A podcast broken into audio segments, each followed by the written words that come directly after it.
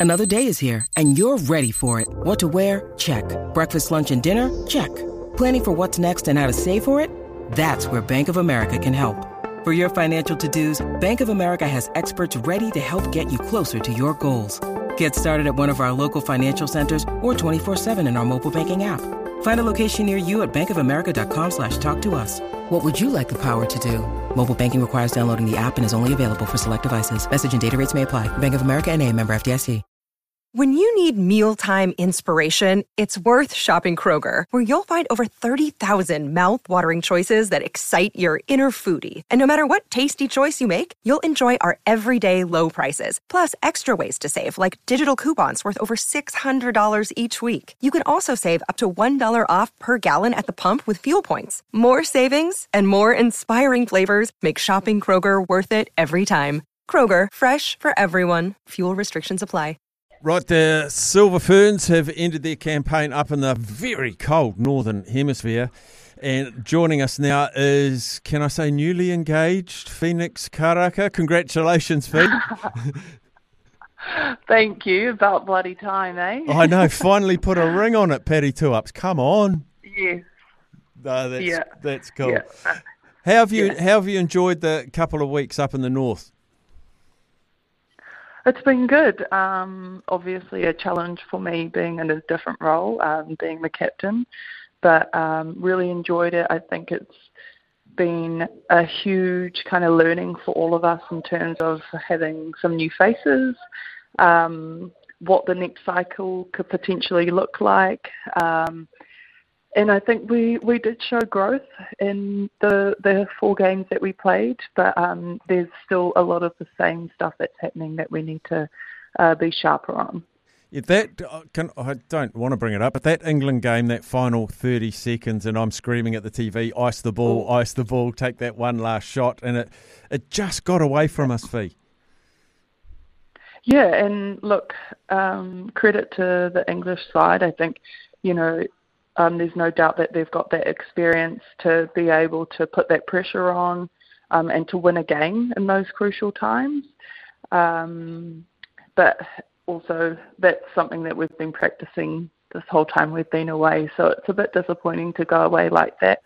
But um, yeah, I think in in hindsight, it's also the fact that whether we got that goal in, we still wouldn't have been able. We would have had to get the ball back on defence to at least win the game. Um, unfortunately, a draw wouldn't have got us in overtime. Um, it would have been on goal differential, and England would have been in a better place than us. So disappointed, but also, um, you know, we got what Amorangi and Taylor Earl on the court and to debut. So there's also positives that have come out of that game. Yeah, there were a lot of girls in that squad that haven't um, seen the black dress before or not for a long time, and you've mentioned. Amor and Taylor, Georgia Heffernan as well, and Mickey Sokolich Beatson, who'd been, you know, out for a long time with injury, uh, making meaningful contributions. So, how much of it is development, and how much is it trying to win the damn thing? Yeah, oh, it's a it's a bit of an, a balancing act. Um, I think because you know at the forefront, it's always about we want to win, um, and I guess the downfall is also that we also need to actually not downfall, sorry, but the balance is actually having to um, give those opportunities to players who haven't been given those opportunities before, and so although we look at it and we haven't been successful um, overall, I think um, we have been successful in terms of growing the depth of the silver ferns and um, what the next couple of, I guess, cycle, uh, well, not cycle, sorry, but the next international um, series could look like. Um, hopefully, a continuation of those new faces so they do get the experience. But I think for me personally, I there needs to be growth and there needs to be development in this next cycle. Um, I looked at Aussie, watching them in the final, and they're just slick. They know what they want from each other, and they do it really well, and they do their own job really well. And I think, you know, credit to them because they've been in that successful position for a very long time, and I think we are in a rebuilding phase. But I have no doubt that we cannot, that we won't be able to be Aussie. There's like there's this almost fire burning that we can actually be Aussie and we can compete with them. I think we showed that on the Saturday um, in our first game, um, that we were able to compete and bring ourselves back in those first quarters. Um, unfortunately, in that fourth quarter, uh, due to whatever reason, I think the experience that they do have and can lean on in the last quarter was crucial for them. But um, there's you know some positives to take out of that game because they are number one, and we were able to get ourselves back within three in that third quarter. Yeah, there's been some really good fight backs across all three games. I mean, even Uganda at one stage this morning, New Zealand time, they really fought themselves right back into the contest and you managed to pull away. You've pulled back deficits, you've drawn even, you might have taken a little lead and then succumbed a little bit. One of my observations, Fee, is we don't seem to have, if you go back to when you started in the Silver Ferns, we had a top seven and maybe a mm-hmm. couple of others pushing. Yeah. Now we now it's very squad based. Is that is that an evolution of New Zealand netball? Because we're always blooding new players. We're always building the squad um, instead of honing in on a seven. Um, yeah, I think times are changing. Um, and with the new rules in place in terms of the rotating subs, that allows the opportunity to use the bench and to actually use the full 12 quite seamlessly.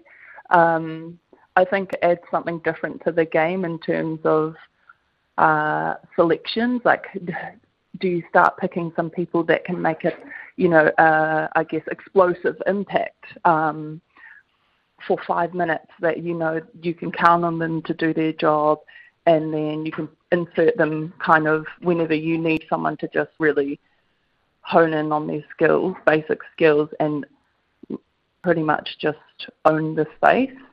Um, I think that the times of a seven, a, a, standard seven, is has slightly gone. Um, but I don't think that it's anything that the players have any control over. I think it's always going to be up to the coach on who they, they see fit for that game. Um, and I think we've done some really good changes in this this tour in terms of um, people coming on and making an impact. And I think that's a positive for us to know that we can make those changes and have a positive outcome. Just on uh, one of the new caps in particular, Taylor Earl, who's been knocking on the door for a while. You play a lot with her um, in the ANZ Premiership at the Mystics. She's incredibly fit young woman, incredibly fast. Uh, she must have been delighted with her because you quite often see a few unforced errors or a bit of nerves and stuff. She she looked like an old pro out there. Yeah, I mean, what she's been around in ANZ for five plus years, I think it is. So um, she does have that experience in the ANZ, and I think um, coming into the Ferns, it's it's a space where you should be able to just do your own job because everyone else is doing their job. So um, I think she fit in. She fitted in really well, um, and also she's got the advantage to be able to feed um, Grace. So uh, I thought that she did really well.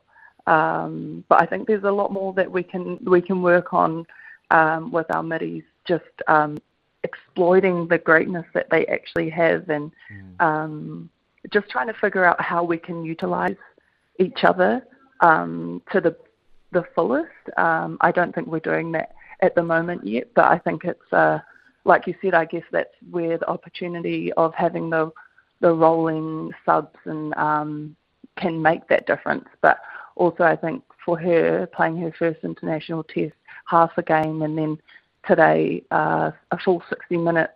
You know that's uh, um, got to be a proud moment for herself. She's always pushing the benchmark on fitness in the Mystic. So to to be able to see her being able to compete at the international level was huge.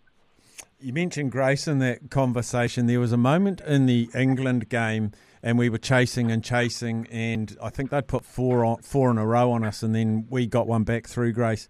And she turned around to the team, and I think my lip reading was correct, and she said, "Just give it to me." she's becoming a boss, and I like that. Yeah, I look. It's. I think it's great that we're able to have those conversations. I think that's something that um, we've been kind of saying that we want to do, but not necessarily doing it. And um, I think on this tour, we've been a lot better at demanding um, in spaces in terms of where we think we're ready for the ball and for example, Grace owning that circle. Mm. But I think there's also the element of having control um, and being able to, yes, G might be on one on one, but what's actually flying at her defensively? Um, where are the other defenders? Is it the fact that we need to, someone's actually, it looks open so that someone can attack her and then physically put pressure on her when she's catching the ball? Um, I think it's those things that we need to start thinking about um, on when we're giving those balls into her. Are we actually looking after her? Um, and could we, you know, get it to circle edge to get into a better position to feed, but also to give Grace a better ball? how hard is that clarity of thought? And so, I mean, it's such a high-paced game mm. with people flying everywhere to maintain clarity of thought. Uh, yeah, I. It's it's hard, but it's things you know we can train these things, and um, we put pressure on ourselves every training to be able to uh, make good decisions in pressure times. Um, but I think one thing is that you can't you can't replicate a test match. Um, it's not that easy um, because you've got the crowd involved. Um, mm. Some people, you know, new to the game might not be used to being having that huge spotlight on them or having that noise. Um, and I guess the physicality of the game internationally. So, um, yeah, I it's it's hard. It's a hard one. Well, thanks very much, Phoenix. Uh, really good to have you on board today, and uh, we wish you all the best and look forward to you coming home. Phoenix Karaka from the Silver Ferns.